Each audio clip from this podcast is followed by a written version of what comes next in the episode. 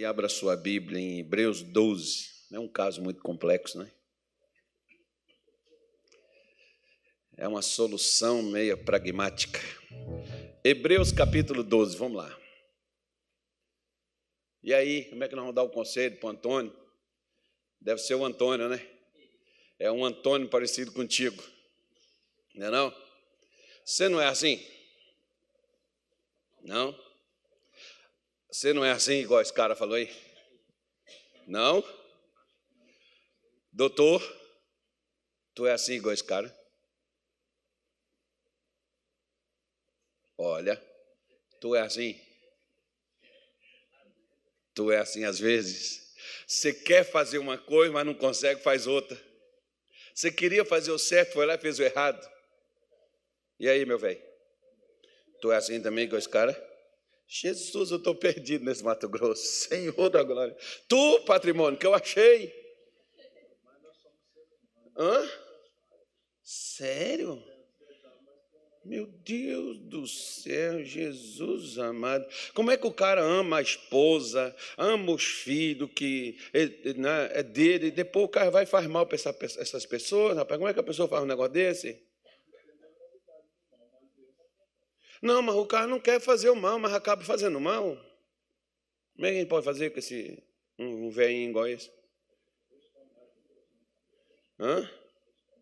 Buscar mais em Deus. Ah, mas já tem cabelo branco já? Não achou ainda não? Ah, mas tem que continuar? Ah, pai do céu, Jesus. Ô, doutor, tu que tem a tese aí, como é que eu faço com ele? Ele está certo? E a mineira disfarçada aqui no nosso meio? Eu não vou fazer com uma pessoa dessa. Eu fiquei surpreso aqui com o patrimônio da igreja. Né? Gente do céu. Eu vou ler de novo para vocês, vocês poderem entender. Mas vamos aqui. Vamos aqui primeiro, diz assim, ó. Portanto, nós também, pois que estamos rodeados de uma tão grande nuvem de testemunhas, deixemos todo o embaraço e o pecado que tão de perto nos rodeia. Diga misericórdia. E corramos, diga assim, apresse, irmão Corre, irmão. Isso, se mexe, irmão. Não pode ficar parado. Se ficar parado, irmão, dá bicho. Na, é, o Herodes não deu glória, morreu comido de bicho. E corramos com paciência a carreira que nos está proposta. Pois bem, eu falei aqui, estou falando sobre a questão desse Hebreus 12, versículo de número 1, tem quatro coisas, e nós falamos sobre vários embaraços até o dia de ontem, na nossa oração, seis horas da manhã. Esse é um tema que nós começamos a tratar aqui e também nas quartas-feiras, sextas-feiras e aos domingos. Eu estou falando sobre esse assunto e não estou com pressa de também terminar ele. E se terminar, tem tantas outras coisas na Bíblia para a gente examinar, para a gente verificar e a gente tirar as nossas conclusões, né? Daquilo do qual muitas vezes a gente precisa remover, retirar, superar, vencer. São obstáculos, são impedimentos, são situações que nos impede de alcançar aquilo que Deus ele preparou para nós. Aonde Deus quer que eu chegue, até onde Deus quer que eu vá, onde Deus quer que eu esteja. Então, Paulo destaca quatro coisas aqui. Ele fala do embaraço, que são os impedimentos, ele fala do pecado, ele fala da inércia, né, da, de se mover, de se movimentar, de agir, e ele fala da perseverança, né, porque muitas vezes, como falou o nosso digníssimo aqui, a pessoa pode estar de cabelos brancos, mas ainda tem que estar na ativa tem que estar na frente da batalha, tem que estar superando e vencendo. Então, vamos falar hoje desse segundo problema aí, que é o pecado, né? Abra sua Bíblia em Romanos capítulo 7, versículo de número 14. Vamos começar por lá. Romanos 7, versículo 14 em diante, diz assim: Romanaiá. Porque bem sabemos que a lei, a lei, quando todas as vezes a qual Paulo estava se referindo aqui, né, a lei é o ensino. A palavra lei vem de uma palavra chamada Torá, que significa ensino. Então, ele diz: Porque bem sei que a lei é espiritual. Ou seja, o ensino é espiritual, ele é de Deus, ele é bíblico, digamos dessa maneira. Mas ele disse: Mas eu sou carnal, vendido sob o pecado, ou vendido ao pecado, ou escravizado pelo pecado. Aí ele diz: Porque o que faço, não aprovo. Misericórdia. Pois o que quero, isso não faço, mas o que aborreço, isso faço. Se faço o que não quero, consinto com o ensino ou com a lei, que é boa, que está certo. E se, é, de maneira que agora já não sou eu que faço isto, mas o pecado que habita em mim, diga misericórdia. Ito, isso, ó, porque eu sei que em mim, isto é, na minha carne, não habita bem algum, e com efeito, o querer está em mim, mas não consigo realizar o bem, porque o que não faço, o bem que quero, mas o mal que não quero, esse eu faço. Ora, se eu faço o que não quero, já o não faço eu, mas o pecado que habita em mim. Acho então esta lei em mim, que quando quero fazer o bem, o mal está comigo. Porque, segundo o homem interior, tenho prazer na lei de Deus, mas vejo nos meus membros outra lei que batalha contra a lei do meu entendimento e que me prende debaixo da lei do pecado que está nos meus membros. Miserável homem que eu sou, quem me livrará do corpo desta morte? Dou graças a Deus por Cristo Jesus, nosso Senhor, assim que eu mesmo, com entendimento, sirvo a lei de Deus, mas com a carne, a lei do pecado. Diga misericórdia. Uma vez eu li essa carta assim, meia. em outra linguagem, que às vezes as pessoas não percebem. Essa aqui é uma linguagem que eu li para você da Bíblia, essa carta de Paulo. E pedi aos pastores conselho para dar a esse jovem estava em conflito. Ah, tem que converter, esse cara tem que firmar com Deus, esse cara tem que tomar vergonha na cara, esse cara tem que. Deixei o pessoal falar, irmão. Depois, no final, eu mandei abrir Romanos 7 para a gente poder ler, e o pessoal começou a coçar a cabeça. Quando começaram a ler, eles começaram a perceber: caramba, é Paulo que estava falando isso. Né? Pois é, se Paulo, vamos pegar Paulo, ele foi, acredito eu, assim em trabalho, em questão do que fez em obras escritas. Não vou falar de um modo geral, mas em, obras escritas. Paulo foi o maior de todos os apóstolos, Pedro, João, Tiago, André, Simão, né? e ele não conviveu com Jesus os três anos que Jesus treinou os outros, Paulo não esteve nesse treinamento. Paulo foi alcançado posteriormente. Paulo foi, é, como ele mesmo considerou, como um aborto. Né? E ele também tinha uma coisa, sem demagogia nenhuma. Para nós, e a Bíblia diz, Salomão fala que a sabedoria é você deixar que os outros te exalte e não você exaltar a si mesmo. Então Paulo, ele chega a dizer que dos apóstolos ele era o menor de todos.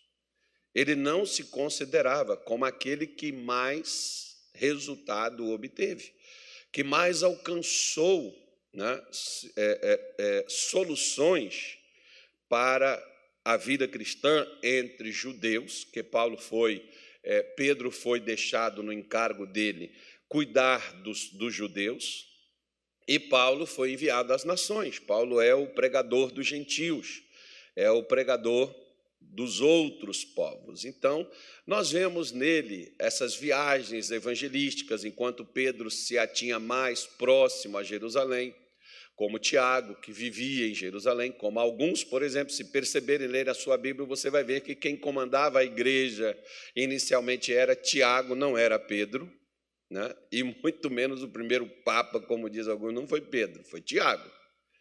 Basta você ler o capítulo 15 do, do, do, do livro de, de Atos dos Apóstolos, e você vai ver que quem tomava as decisões, que quem liderava e quem estava em Jerusalém era Tiago. Pedro saía, igual nós vamos encontrar ele em Antioquia, em Antioquia, isso mesmo. É, em Antioquia. Pedro saía, ia em algumas comunidades, Damasco, ia por alguns cantos por ali, né, e evangelizava. Com exceção de poucas situações, como de Cornélio, que era um romano, que era um gentil, foi Pedro que o alcançou para o evangelho. Né, uma única situação, situação assim, mais ou menos. Paulo ia, pregava aos judeus, né, é, também aos gentios, aos pecadores, às nações, como a gente vê Paulo em vários cantos, na Grécia, a gente vê Paulo na Macedônia, a gente vê Paulo em várias localidades diferentes umas das outras, percorrendo, ficando tempos, formando. Ia lá, formava, e Paulo fazia uma coisa interessante, né?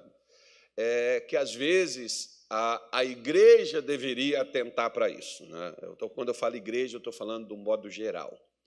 Paulo não tirava as pessoas dos locais onde eles viviam, onde eles cresceram, às vezes onde eles nasceram.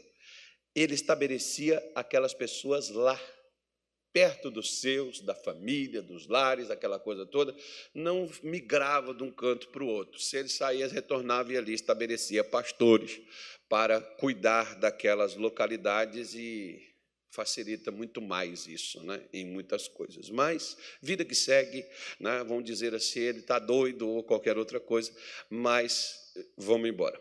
É, veja bem, então Paulo ele, ele escreve essa carta e ele mostra para nós esse essa situação, essa luta, essa coisa que às vezes ele carregava e que estava nele, e que se estava nele, Paulo, irmão, também pode estar em qualquer um de nós.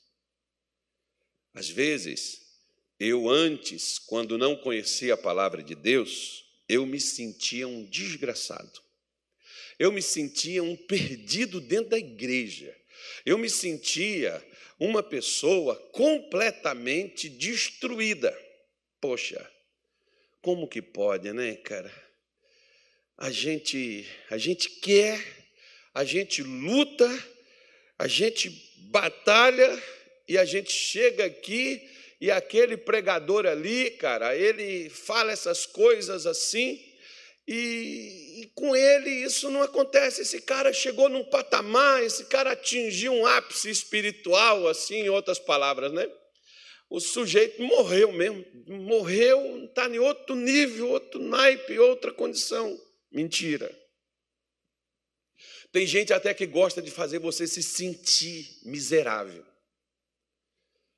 Né? Eu já vi pessoas, por exemplo, pregadores chegarem, subir no púlpito e falar assim: olha Pode olhar na minha vida, se tiver qualquer pecado, vocês podem, se eu tiver pecado, qualquer situação, vocês podem falar agora que eu largo, eu paro de pregar, eu deixo, eu deixo a pregação, irmão. A Bíblia diz que o que não peca é mentira. O que diz que não peca é mentiroso e a verdade não está nele.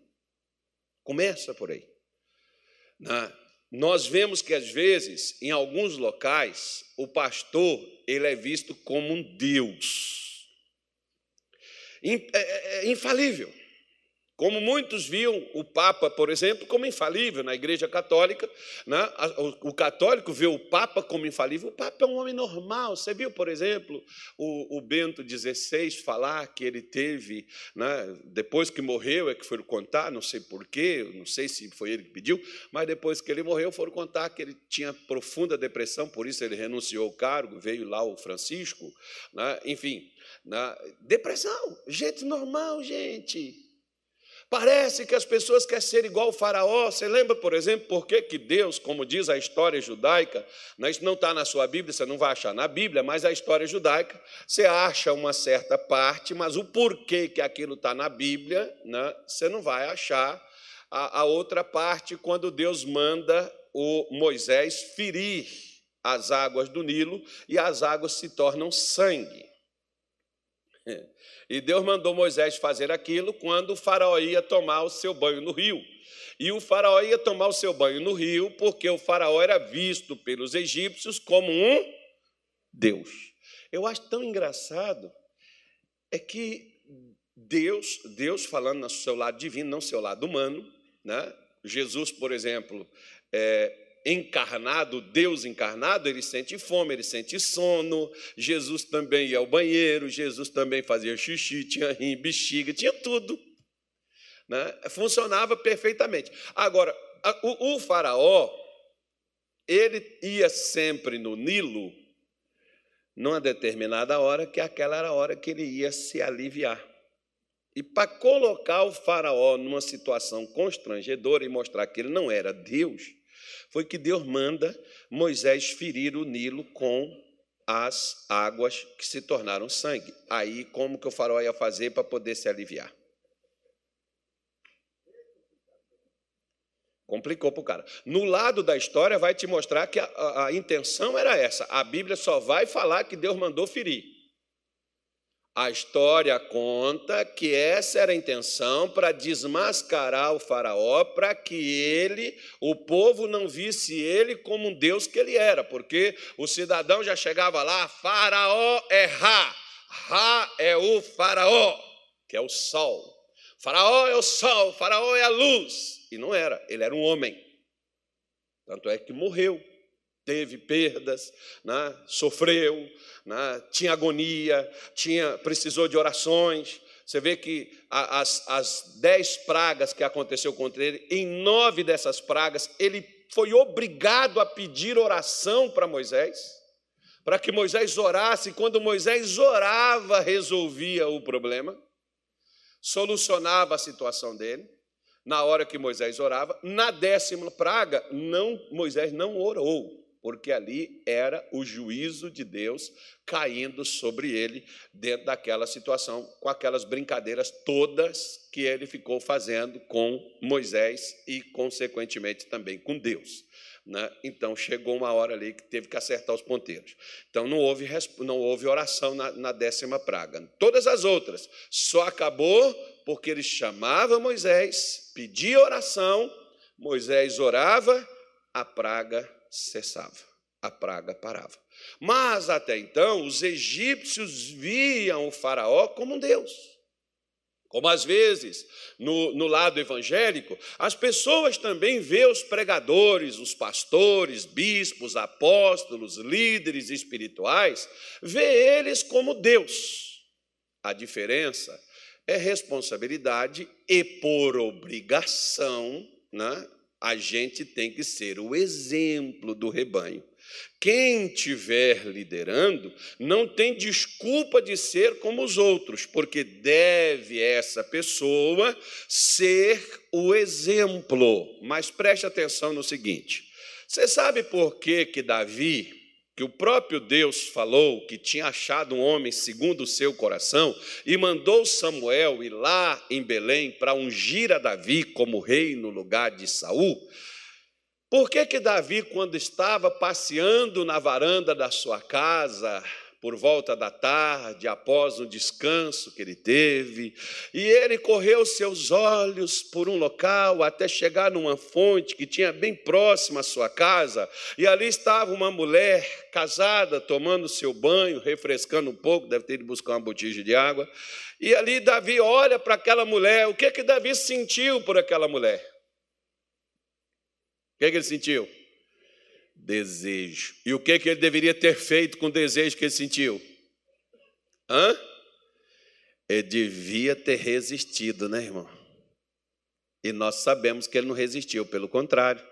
Ele mandou perguntar: quem é essa mulher? Ó, oh, essa mulher é a mulher de Urias, o Eteu. Ele está lá na batalha. Em outras palavras, é uma mulher casada. O marido dela está lá na batalha. Aí o pessoal, por exemplo, caso você não saiba, os judeus dão, para mim é uma desculpa, sabe? Eles dão, mas vamos, dar as informações como eles passam.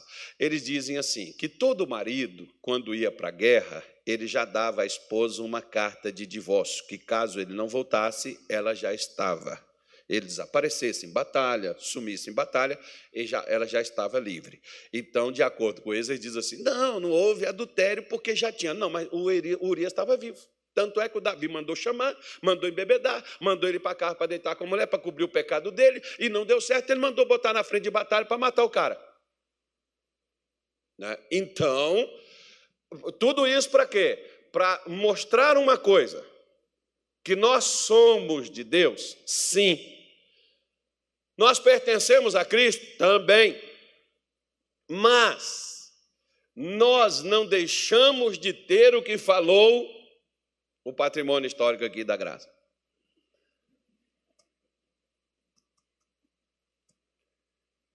Né? Nós temos uma natureza humana, nós somos humanos.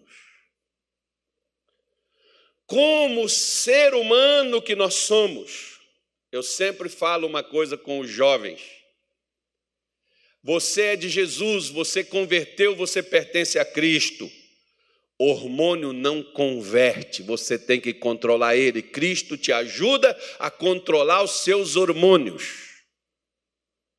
Você não se tornou um cristão e você está castrado. Tanto é que eu pergunto, quando vão namorar, eu pergunto: tu é homem mesmo? O homem que precisa de uma mulher, porque tem uns que é homem, mas não precisa. Tem uns que é castrado né, espiritualmente. Outros que fazem votos. Outros são castrados mesmo, que não tem necessidade de ter. Às vezes a família pressiona tanto, eu não, você tem que casar, sem casar, porque parece que não casar não é homem. E a, mãe, a menina, ah, você vai casar quando? Ah, mas deixa, a vida é dela, se ela quiser casar, ela casa, se ela não quiser casar, ela fica solteira. Mas tem que dar satisfação para os outros. Né? E aí as pessoas vão, metem pés pelas mãos e fazem besteira. Mas eu sempre pergunto: você é macho que precisa de uma mulher? Porque tem macho que não precisa. Você precisa? Né? E vai funcionar só com aquela mulher que você casou? Não, meu filho. Você continua com os olhos, e a Bíblia diz, e Jó, por exemplo, no capítulo 31, Jó, quem deu o currículo de Jó, que era um homem reto, íntegro, sincero, que se desviava do mal, quem falou que deu esse currículo e deu essa, essa, esse apoio de Jó? Foi o próprio Deus. E o que, que Jó disse que ele fez com os olhos dele? Ele diz: Eu fiz com os meus olhos uma aliança. O que é que Jó fez com. Ah, mas, mas ele não era casado, tinha dez filhos? Era, mas era homem. Eu gostei de um pastor, eu não me lembro o nome dele, era de governador Valadares, da Igreja Batista do Calvário.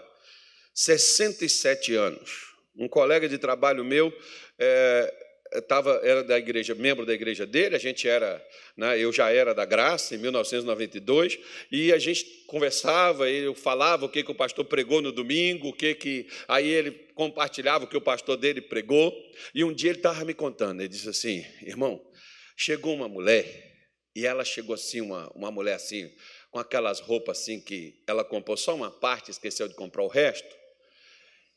E ela foi lá para a parte da frente na frente, a primeira cadeira.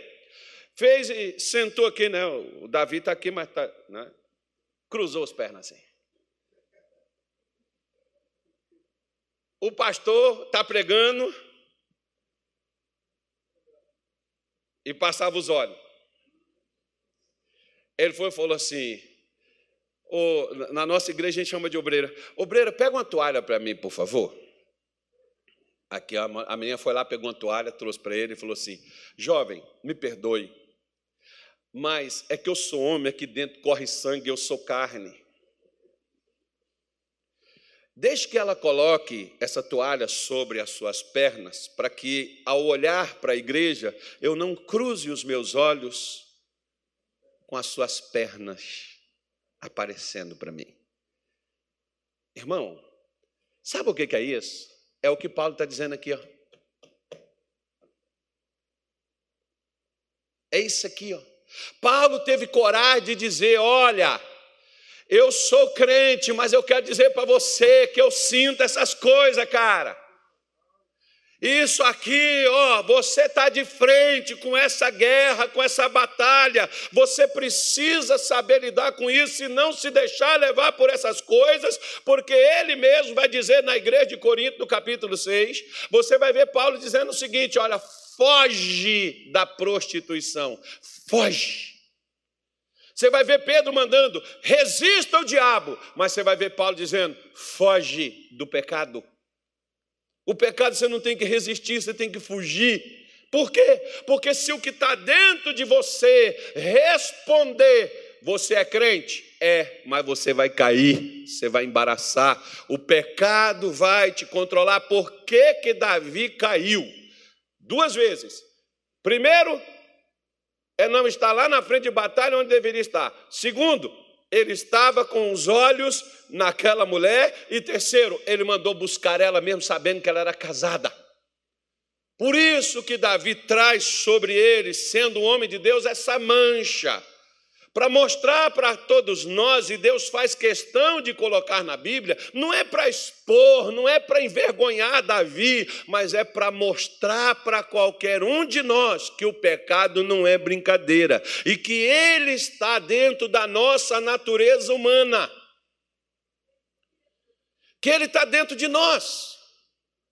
É claro que tem homem, por exemplo, que ele não tem problema de olhar para uma mulher mas ele tem problema de olhar para uma pinga.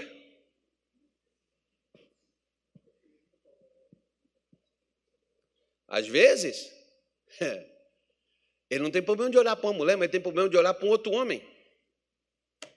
Por quê? Porque o negócio dele desperta dentro dele o lado de olhar para um outro homem. Problema não é mulher. Às vezes o meu problema, o meu pecado, ou seja, como alguns preferem utilizar, a minha fraqueza. Você já viu, por exemplo, aquelas pessoas que lá em Minas Gerais tem aquelas pessoas assim nervosas? A gente chama elas de estupim curto. Você é crente, não é? Mas as pessoas falam certas bobagens e você não consegue segurar a sua língua dentro da sua boca, e você vai e responde. E ele diz assim: crente falso. Crente falso, não, irmão. Você está sendo autêntico, mas eles querem um idiota. Porque a, a, natureza humana você não consegue ainda controlar ela, você ainda não tem o domínio que você precisa ter sobre ela. Você reage. Então você tem que ser um crente fingido. Finja que é crente. Não esconda, não diz que você sente nada, não esconda que você pensa nada errado. Me imagina, por exemplo, se Jesus colocasse nessas telas o que a gente pensa em casa. E mostrasse aqui no culto do domingo.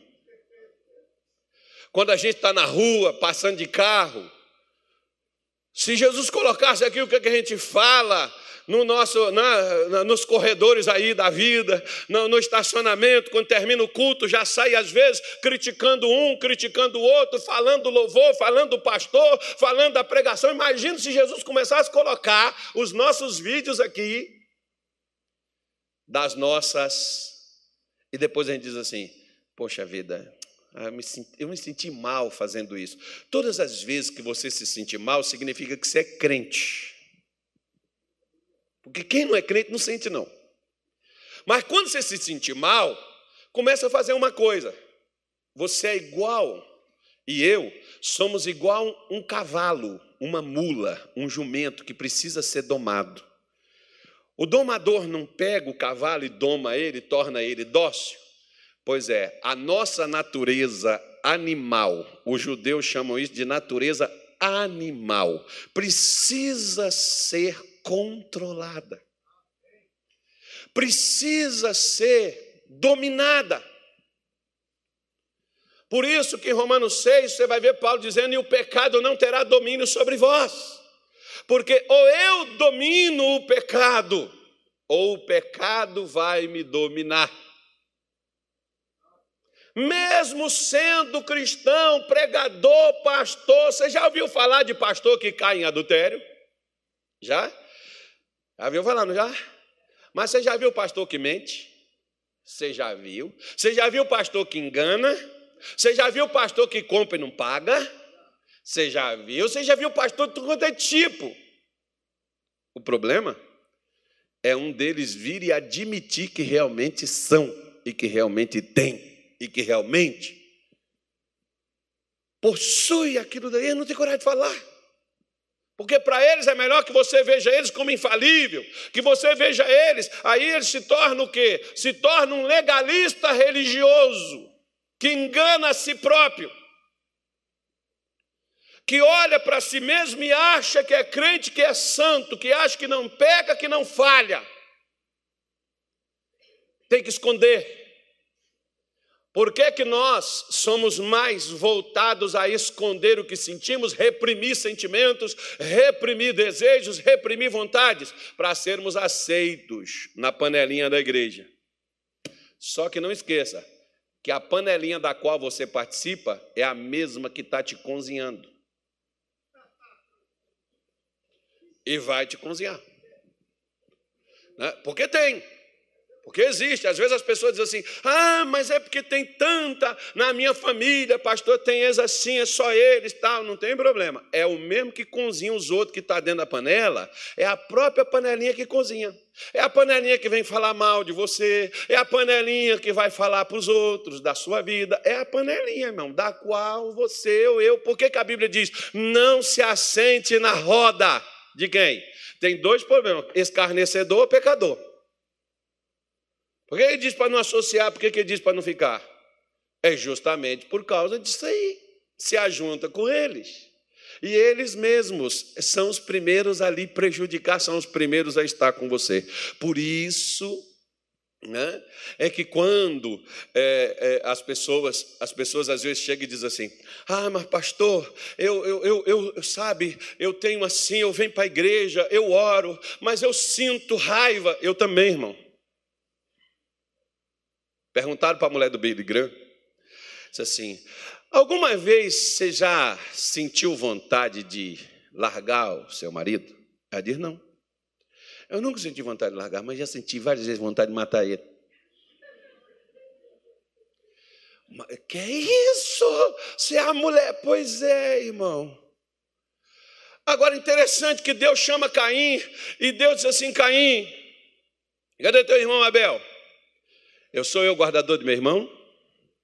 Caim, olha, o desejo veio sobre você. E você deveria controlar, dominar ele. O desejo vem, a vontade vem, mas ela é controlável. Agora, quando eu não quero controlar, eu me entrego ao que eu sinto, eu me entrego ao que eu penso, eu me entrego ao que eu me imagino, eu me entrego, eu me rendo aquilo que está vindo. É onde eu estou perdido. Ah, mas você é um crente, você não pode sentir isso. Quem te disse, idiota? Quem te disse que não vai sentir? Como eu falo, por exemplo, por que, que Davi sentiu quando viu a mulher de Urias lá na fonte se lavando? Por que, que ele sentiu atração por ela? Porque ele era homem. Por que, que José teve que fugir da mulher de Potifar? Porque ele era macho. Porque se ele fica lá sendo acariciado, acabou. Por que, que ele foge nu, sem as suas vestes? Porque se ele ficasse lá, ele não ia permanecer quieto, ele ia agir, ele ia mover.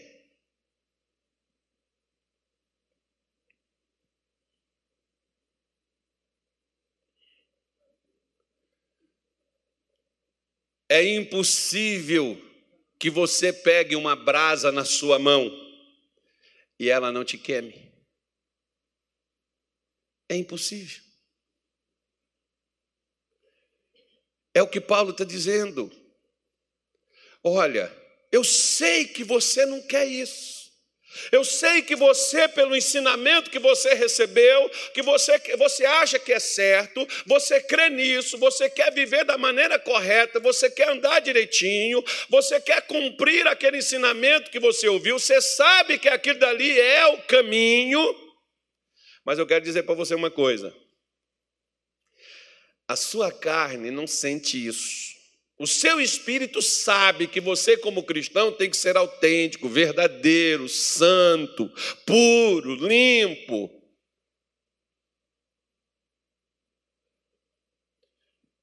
Você sabe disso. Só que você quer ser essa pessoa santa, pura, limpa. Mas vai surgir oportunidades para você se sujar. E quando você se sujar, esconda camufle, finja, minta, tripudie, trapaceie, afirma. Uma vez, por exemplo, teve uma, uma esposa de um, de um pastor que ela chegou comigo e ela disse assim: é, Pastor, Várias vezes o meu marido disse para mim vir aqui conversar com o senhor. Porque eu chegava para ele e falava, fulano, essa mulher está dando muito em cima de você e você está dando corda para ela. Você tem que cortar essa mulher, você tem que sair fora dessa mulher, você tem que, você tem que colocar no lugar dela, você tem que falar as verdades com ela, porque se ela está tá aqui por, por, sua causa, ela não está aqui por causa de Jesus, ela não está aqui por causa do Evangelho, ela está confundindo as coisas. Aí a, o pastor virava para ela e dizia assim: Você precisa ir lá no pastor Carlos pedir ele para ele pôr a mão na sua cabeça e orar por você, que tem um demônio em você. E depois, quem caiu no pecado com as moças lá na igreja? Foi o pastor. E ela disse assim: Eu muitas vezes pensando que eu estava endemoniada, de falar com meu marido. E o meu marido lançando na minha cara que era eu que era o problema, que eu que estava imaginando coisas, que eu que estava vendo coisas, e que ele não tinha nada, ou seja, ele estava sendo tentado, ele estava sendo manipulado, ele estava sendo seduzido para o pecado. Já viu, irmão? Que um dia eu estava fazendo uma reunião com os pastores e eu tinha tido um sonho na noite anterior, numa semana anterior. Eu tinha tido um sonho. Naquele sonho, eu estava lá na reunião e tinha uma porção de caixas no local da reunião. E eu fui disso para três pastores, eu chamei três pastores, assim, daqueles mais companheiros meus de oração. E cheguei para eles e disse assim, pastor, me ajude aí em oração, porque essa noite eu vi umas caixas dentro da nossa reunião e eu pedi para que vocês pegassem aquelas caixas, abrissem todas elas e vissem o que tinha dentro. E no final, vocês só encontraram uma coisa, eu não disse que coisa que era mas eu vi o que é que eles encontraram. E eles voltaram e falaram comigo, pastor, nós abrimos todas as caixas, só acredito que dentro de todas as caixas só tinha isso aqui. Falei, tá bom, não sonhe, deixa comigo. Aí pedi esses três pastores para orarem comigo. Olha, os três que eu mandei abrir as caixas, ore comigo até a nossa reunião.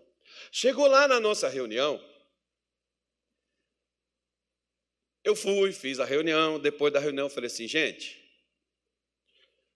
Deus me diz que tem um pastor aqui que está caindo e vai cair em adultério, se não abrir os olhos, vai cair em adultério. É casado. E esse pastor, que eu não sei, eu não fico olhando, por exemplo, vida dos meus pastores, eu não sou detetive para estar investigando. Eu sempre digo para eles que já tem quem anda atrás deles. E quem anda atrás deles não sou eu, né? A minha função está andando atrás deles. Minha função é orientar, é cuidar, é fazer o que for necessário, aconselhar ou agir. E eu fui dizer assim: olha, o problema desse pastor começou olhando celular, pornografia. Começou com isso. Se você não parar isso, não vai embora daqui hoje sem falar comigo, sem pedir ajuda. Não sai daqui hoje sem me dizer isso. Você vai cair.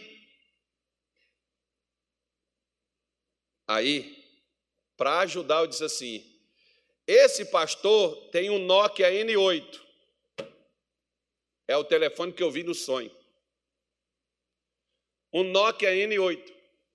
É o, é o telefone desse pastor. E estava tudo telefone dentro do bolso. E eu nunca, eu, como eu estou te falando, diante de Deus, eu não fico olhando, ah, se, se, se o senhor vier me mostrar, oh, pastor, comprei isso aqui. Tem pastor que chega comigo, pastor, comprei isso, foi feito dessa forma, foi feito assim, foi feito assado. Eles vêm e falam. Tem pastor que não fala nada. Irmão, você vai ter que comparecer no tribunal de Cristo, não é do de Carlos Soares. Né? Então, eu não, tenho, eu, não tenho, eu não tenho nada a ver, se a não ser que seja algo errado do qual eu saiba, aí eu tenho que tomar atitude. Agora, fora disso, não, não é minha função. E aí, o único que tinha um, um Nokia N8, o cunhado dele chegou com ele e falou assim: Ó, você escutou o que o pastor falou? O único que tem um Nokia N8 é você.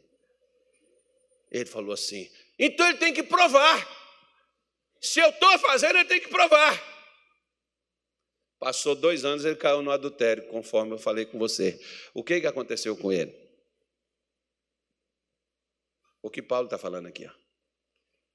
Acho que ele, como pastor, não diria assim: ah, eu vou ver aqui um negócio, aqui, uma pornografia, que eu, eu gosto muito dessa coisa. Acho que ele não faria isso, né, irmão? Acho que um homem casado, por exemplo, um pai de família, um cristão, acho que, acho que não, é, não seria da vontade dele. Não é, pastor, que todo safado sem vergonha. Não julgue. Porque quando você for exposto no mesmo desejo no qual você tem a fraqueza, você também cai. Como, por exemplo, você sabe qual era a fraqueza que Paulo tinha? Ele fala sobre ela. Eu vou pular aqui, que não vai dar tempo a gente falar, que o meu tempo está tá passando. Mas vamos lá para a segunda carta aos Coríntios, capítulo 12. Olha o que, que Paulo fala aqui, qual era o problema dele, irmão.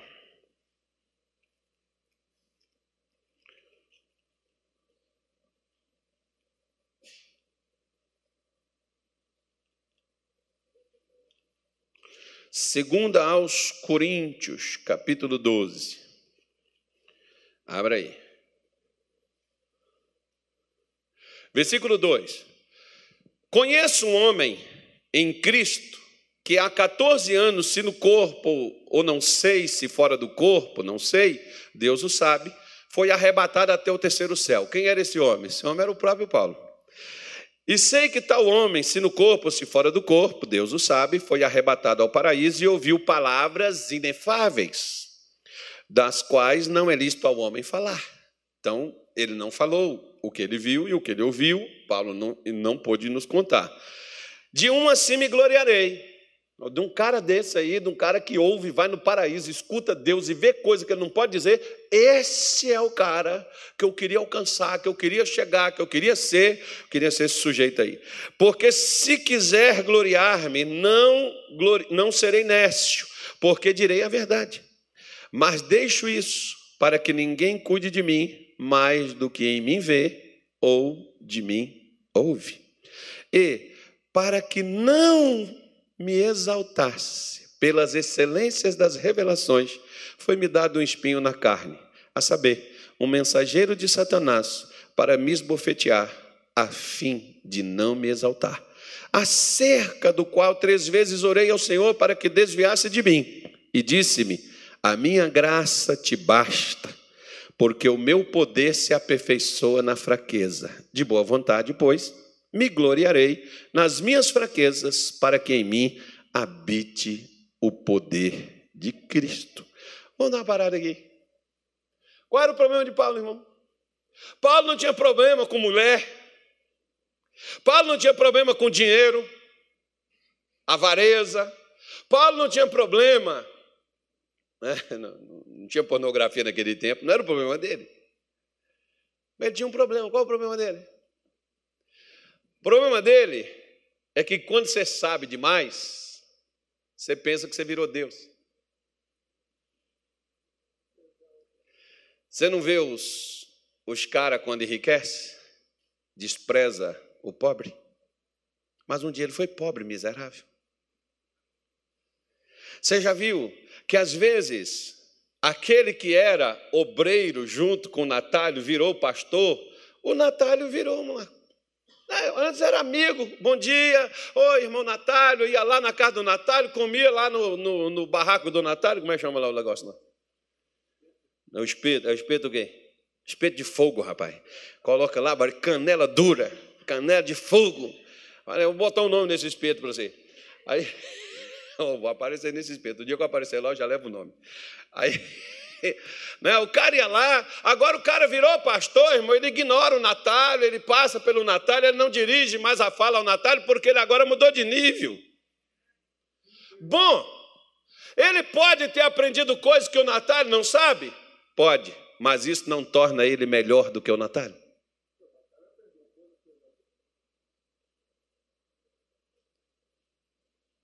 Só que a soberba. Já viu aquelas pessoas que estudam e ficam burra? Era para ficar educado, né? Já vi filhos destratar os pais, que o pai não tem uma faculdade, que a mãe não tem uma faculdade, uma lavadeira passadeira, né, uma diarista, que foi trabalhar na casa dos ricos para botar a filha na faculdade, para depois chamar a mãe de burra. Burra é ela! Que se exalta por causa. Por, meu irmão, é por causa disso que tem muito diploma pendurado em parede, não serve para nada. Porque é o orgulho que a pessoa alcançou aquele nível, alcançou aquele patamar, e ela chega e ela acha que ela já se tornou melhor do que as outras. E Paulo, por exemplo, ele está dizendo aqui: olha, por causa das excelências, por causa da grandeza das revelações, por causa daquilo para meu não me exaltar. Porque ele tinha um problema com o quê? Orgulho. Já vi pastor, irmão, que a gente chega assim e aconselha, irmão, olha, cuidado. As pessoas elogiando, as pessoas falando, não é errado você elogiar os outros, o problema é o que, que os outros fazem com o seu elogio. Eu vejo até um monte de gente burra de dizer assim nesse sentido, burra nesse sentido.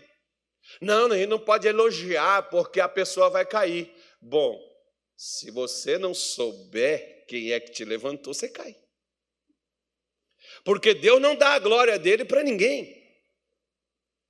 E nem o seu louvor, né, a imagem nenhuma. Se não dá de escultura, também não dá humana. Só que, quando a pessoa se exalta, Deus pode estar usando ela? Sim, já vi pessoas que Deus levantou de uma forma poderosa, com uma unção forte, e aquelas pessoas secarem, não servirem para mais nada e caírem e desaparecerem. Por quê? Orgulho. São inteligentes? Receberam um dom? Recebeu. Receberam capacidade? Receberam. Mas Deus não capacita você para você açoitar os outros e desprezar os outros e rejeitar os outros e deixar os outros para trás e se achar melhor do que os outros. Tenha cuidado. Ah, pastor, porque lá na minha casa sou eu sou cristão. Pede a Deus misericórdia, porque talvez os que não são crentes são melhor do que você que é crente. Tenha cuidado. Tenha cuidado, porque às vezes o problema seu, ah, eu não adultério, eu não roubo, eu dou o dízimo, eu venho para a igreja, eu oro, bonitinho. E por causa disso você se acha melhor do que os outros? Cuidado com orgulho. Eu falo que o pecado ele é como aquele cheiro que nós temos e que a gente não sente, a gente é imune aos nossos cheiros. Às vezes você pode estar com chulé, por exemplo, você tira o sapato, irmão. Você não sente, mas quem está perto, nosso Deus do céu, não tem um fedor aqui. Quando a pessoa olha, você tirou o sapato, ah, é o fulano.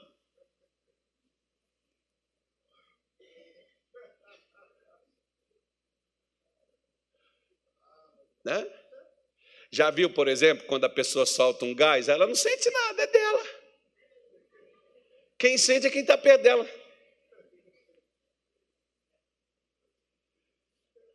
Você só vê as pessoas dentro de avião, então, pelo amor de Deus, de, de ônibus lotado, irmão do céu. Ah, oh, meu Deus do céu. Né? Você só fica assim olhando. Eu, eu por exemplo, eu já bato um, um, perfume aqui no meu, meu paletó, assim. Ó. Quando eu estou de paletó, eu faço isso.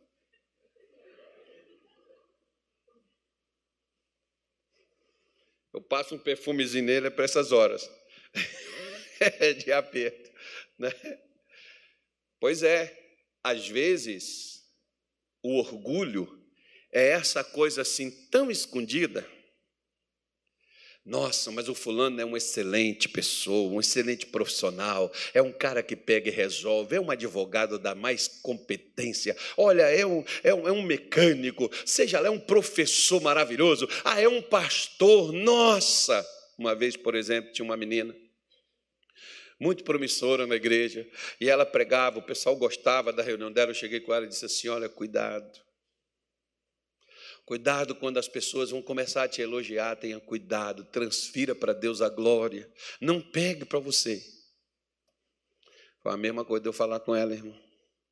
Pega tudo para você, não passa nada para Deus, porque tudo é seu.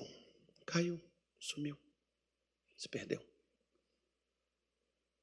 Paulo disse: Eu, eu, eu, eu queria sim, não é? Ó, esse cara aqui, ó, você, já foi no, você já foi no paraíso? Você já ouviu isso? Não, você já ouviu isso? Eu já. Por exemplo, o missionário uma vez contou um negócio para mim que ele disse assim: eles estavam num lugar, não, foi um, foi um outro, um outro foi, um, foi um bispo que estava comentando com ele. O bispo que contou isso para ele. O bispo disse assim: olha, é, às vezes o, o, camarada expulsa um demônio de uma pessoa e entra um demônio naquele camarada, naquele camarada que expulsou o demônio. Que é isso? Por exemplo, né? O Natália. Natália aqui, velha guarda. Cara aqui, muito tempo na igreja. Já, viu, já passou por muito sufoco, por muito aperto, já teve muita coisa boa, já teve uns desavenços, um negócio, superou muitas situações. Aí o Davi vem aqui, vem uma pessoa, o Davi está ali orando naquela pessoa, o demônio não, não sai. Aí o Natália, deixa comigo, vai lá, tira o Davi, pode deixar comigo. Deixa comigo aí. Vai lá, expulsa o demônio, vira para o Davi e diz assim: é assim que faz, e sai. Pronto, o demônio já entrou nele. Viu? Aí chega aqui para o pastor e diz aqui, diga, viu?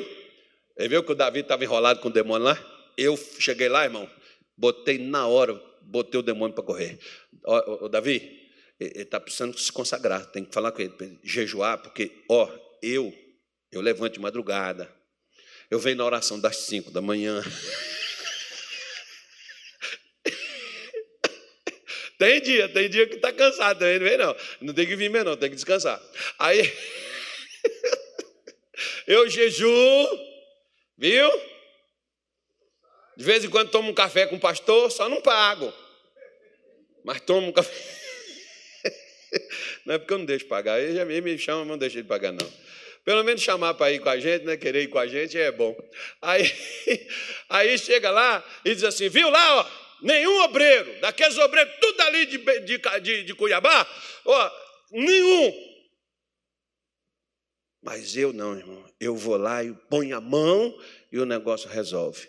É igual aquele negócio que você chega, por exemplo, do pregador que diz assim: eu fiz isso, eu fiz aquilo, eu fiz assim, eu fiz assado, eu fiz dessa maneira, eu fiz dessa forma, eu fiz aquilo outro. Parece que Jesus é um. fez nada. Jesus é um parasita. Fui eu que fiz. Tenha cuidado com as exaltações, com a soberba, para você não Paulo não tinha problema com adultério, prostituição, mentira, roubo. Não tinha problema com as coisas que geralmente a gente considera como pecado e são. Mas Paulo não coava um mosquito. Né? Tem gente que, que coa um camelo, engole um mosquito, e tem gente que faz o contrário. Né? Tem gente que coa um camelo e engole um mosquito. Tenha cuidado com as revelações. Deus pode estar te dando? Pode. Tenha cuidado para você não se exaltar. Porque se você exaltar, você vai ganhar um espinho. Esse espinho significa que é algo que vai te machucar aqui ou acolá.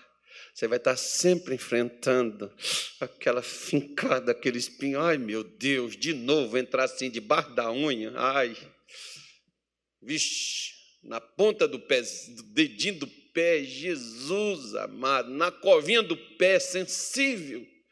Pois é, Assenta o joelho assim, ó, como se fosse para tirar a água do joelho, né? Já era.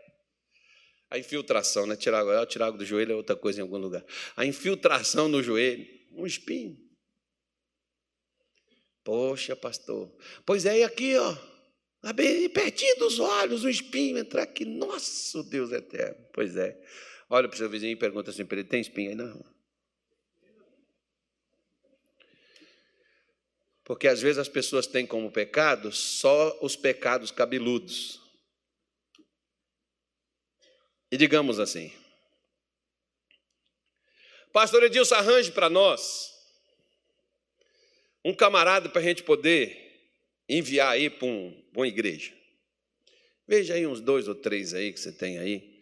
Aí o pastor Edilson vai lá, chega lá, pega, traz uns três e diz: Esse aqui, o Antônio. Ô oh, pastor, o Antônio, ele só tem um problema. Ele é meio soberbo, mas ele é um cara, né, do, um cara esforçado, batalhador, tal, lutador, guerreiro. Só é meio soberbo. Mas, tirando isso aí, acho que é uma pessoa boa. Tá bom. Tá, traz aquele outro ali. E aquele outro ali, como é que é? Ah, ele é meio fraco com mulher, sabe? Ele tem assim, aquelas fraquezas assim, de vez em quando ele fica olhando para as meninas aí na igreja, já tem umas meninas já veio reclamar dele, mas nunca teve nada, mas só aquela coisa assim, aquela caída mesmo. É, mas é meio preocupante, vai que cai, né? É, mas, e aquele outro ali? Naquele outro ali ele é meio feminado. Mas nunca teve relação nem nada, mas ele tem assim umas caídas assim, aquelas características assim, né? Que não aquele trejeito, aquele negócio assim. Aí, não, não, isso aí não, não, é, é, bom. E o outro caído com o menino também não dá certo. Ah, vamos pegar esse aqui que é meio soberbo, mas pelo menos não é, fem, não é feminado, nem é, né? Meio caído assim por mulher. O único problema é que ele é meio soberbo. Meio ou soberbo inteiro, os três têm o mesmo problema que precisa ser corrigido. Por isso você vê que Paulo, no versículo 24 de Romanos 7, o que é que eu faço? Natário falou. Tem que buscar, tem que orar, tem que pedir Deus para Deus ajudar, para não cair, para não ser né, vencido, porque Paulo diz assim: miserável homem que eu sou, quem me livrará do corpo desta morte? E aí ele diz: mas graças a Deus. Vamos lá para Romanos 7 lá, esquece, esquece a tela aí, a tela deu bug. Romanos 7, versículo de número 24, ele diz: Miserável homem que eu sou, quem me livrará do corpo desta morte? Dou graças a Deus por Cristo Jesus, nosso Senhor. Assim que eu mesmo, com entendimento, sirvo a lei de Deus, mas com a carne, a lei do pecado. Então, Paulo está falando assim, meu irmãozinho, na sua carne, o pecado quer os deleites da carne, tanto quanto você pode ver que a gente olha, por exemplo, para um alface, não sente vontade de comer um alface, mas você olha para uma picanha assada como abóbora. Eu não podia deixar passar isso aqui, né?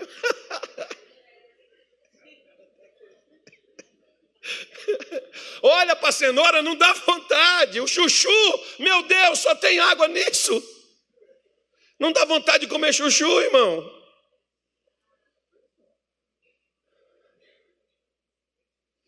Né? Mas aquilo, poxa, que a, a nossa carne se agrada, o que a carne deseja, o que a carne almeja.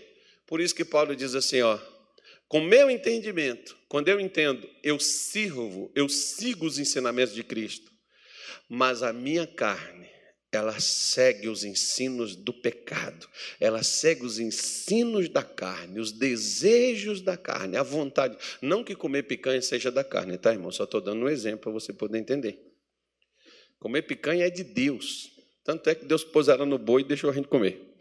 Né? Na vaca também tem.